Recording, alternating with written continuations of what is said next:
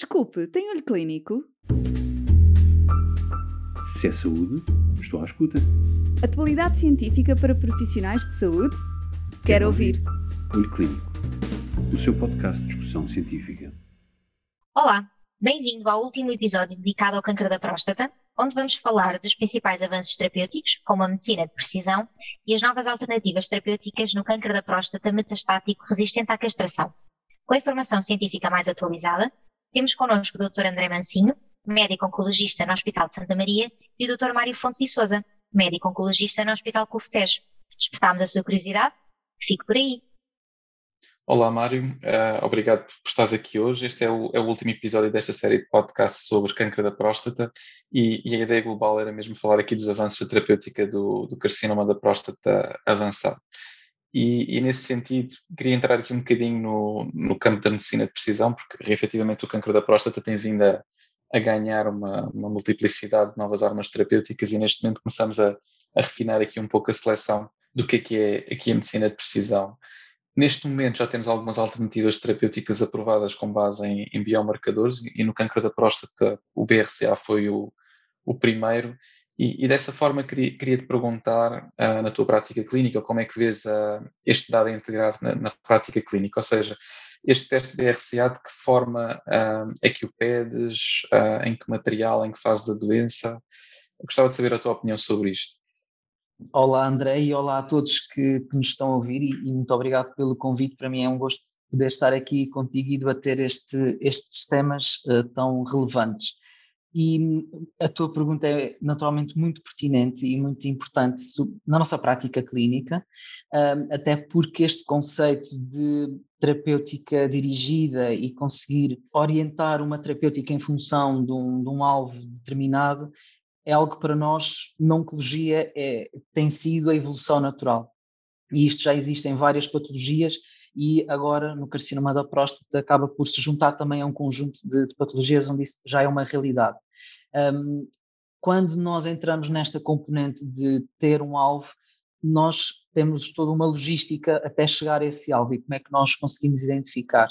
Um, e naturalmente, neste caso, nos no BRCA um, e outros, uh, de genes de recombinação homóloga, surgem estas questões. Naquilo que um, nós devemos fazer e sobretudo naquilo que é a questão do timing, é algo que é muito debatido. Uh, naturalmente nós quanto mais cedo tivermos acesso a esta informação, acaba por ser algo que nós já temos acesso e portanto conseguimos ir gerindo se calhar uh, também a nossa terapêutica sequencial e temos uma oportunidade de, uhum. de prever e de programar a nossa sequência, uh, mas de qualquer forma, mesmo que seja só por exemplo, num contexto de doença metastizada ou até já mesmo num contexto de castração resistente, vamos sempre a tempo e deve ser algo que deve estar na nossa rotina da, da prática clínica. Se temos acesso uh, ao tumor primário, à metástase uh, ou até mesmo de arquivo, um, temos alguns uh, estudos, inclusivamente de, de, referência, como foi o caso do estudo Profound, em que isso foi possível um, e, portanto, é, é algo que, que está, se estiver acessível um, é algo que deve ser eh, utilizado, se não, e idealmente em conjunto com a avaliação da mutação de maneira germinativa. Eh, uhum. E, portanto, nesta perspectiva de ter a testagem de ambos. E, e nesse sentido, um, abordando aqui um bocadinho esta questão dos conceitos novos, nós estamos a ver, enfim, não é um conceito que seja só exclusivo à próstata, mas falando aqui um bocadinho de instabilidade de microsatélites com biomarcador, um, tivemos uma aprovação recente, agora na, na EMA, que foi realmente o, o, uso da imunoterapia para este tipo de tumores. Na próstata acabamos por ter uma percentagem relativamente baixa e pronto, neste momento não temos a terapêutica acessível, mas poderemos ter a, a médio prazo, ou pelo menos é desejável que, que o tenhamos. Uh, como é que vês aqui a, a, pesquisa de rotina deste tipo de alterações? Valerá a pena fazer com uma incidência tão baixa?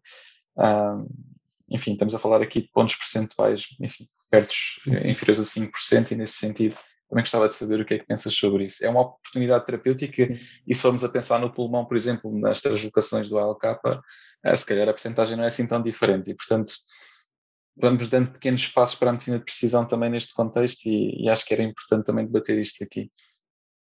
Tal e qual, e, e acho que no fundo é também uma, uma lição, quase, depois de vários resultados uh, desapontantes de imunoterapia no, no carcinoma da próstata, uh, no, aqui depois começamos a perceber que realmente o que estava a falhar não era o, aqui o mecanismo, a fisiopatologia, mas sim a maneira como nós selecionamos os doentes. E com o avançar do conhecimento destes biomarcadores, onde, por exemplo, estas terapêuticas-alvo já, já vêm desbravando terreno há algum tempo, com a imunoterapia vamos conseguindo selecionar estes subgrupos doente onde, de doentes onde a expectativa e a previsibilidade de resposta se torna muito maior. Um, e, portanto, agora que já conseguimos descobrir o nicho e, e, que conseguimos chegar a esse ponto, nós para já ainda não temos grandes dados que nos indiquem que doentes é que poderá existir, um, mas de qualquer forma parece-me pela facilidade do acesso a esse tipo de testes que será algo que passará a estar implementado no nosso, claro. no nosso dia a dia de uma forma relativamente um, rotineira, embora, como tu bem dizes, a nossa expectativa de positividade e doentes candidatos seja, seja baixa, acho que valerá sempre a pena fazer a pesquisa. Um, resta realmente saber aqui os timings e, uhum. uh, e onde testar, uh, mas sem dúvida é algo que, que, irá estar aqui em cima da mesa e que iremos chegar certamente a um consenso nos próximos tempos. Há outro tema que eu, que eu acho que é interessante também abordarmos, e se calhar aqui só para terminar, que é, que é, a questão das associações, porque estas terapêuticas têm uma toxicidade que é relativamente manejável, obviamente não são inócuas, mas cada vez mais temos associações, temos, temos por exemplo, os inibidores da PARP a, ser combina, a serem combinados com a hormonoterapia de nova geração, e, e já tivemos alguns resultados em press releases que foram positivos, inclusivamente, eventualmente até se pode dispensar o, o biomarcador. Um, nesse contexto, os radioligantes também têm vindo a ser, enfim, estudados em combinação com estas hormonoterapias, que no fundo seria aquilo que era linear, e também a quimioterapia.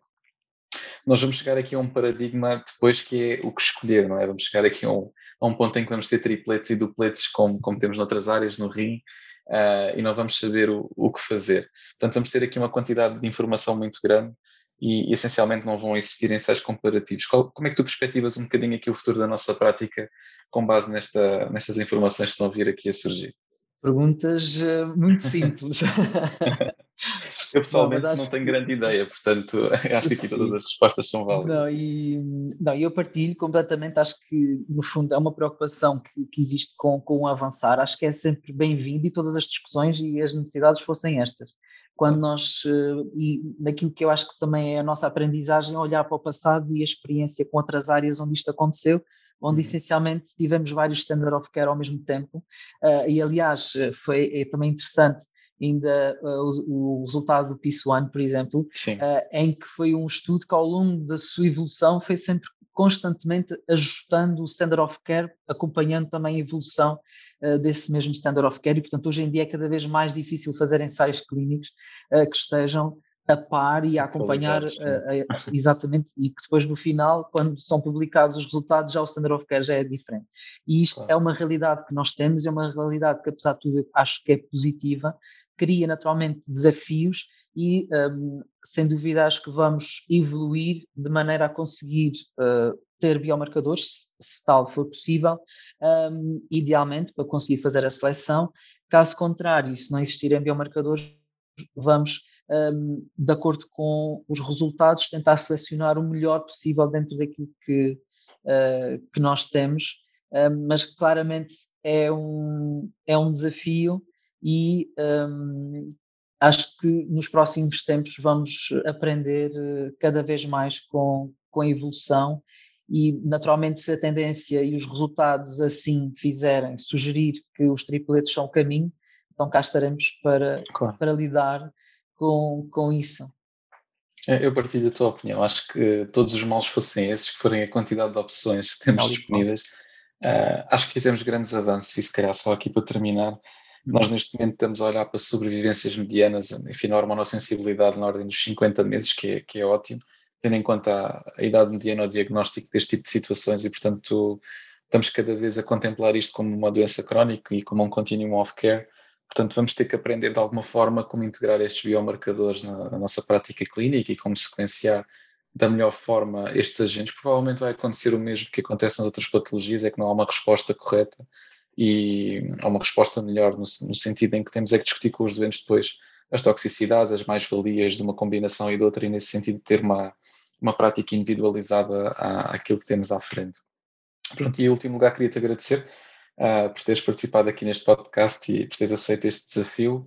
Agradecer também à nossa audiência por nos ter estado aqui a ouvir e, e pronto, e despedir. Até uma próxima. Obrigado. Até uma próxima. Muito obrigado. Se é saúde, estou à escuta. Atualidade científica para profissionais de saúde? Quero, Quero ouvir. ouvir. Olho Clínico, o seu podcast de discussão científica.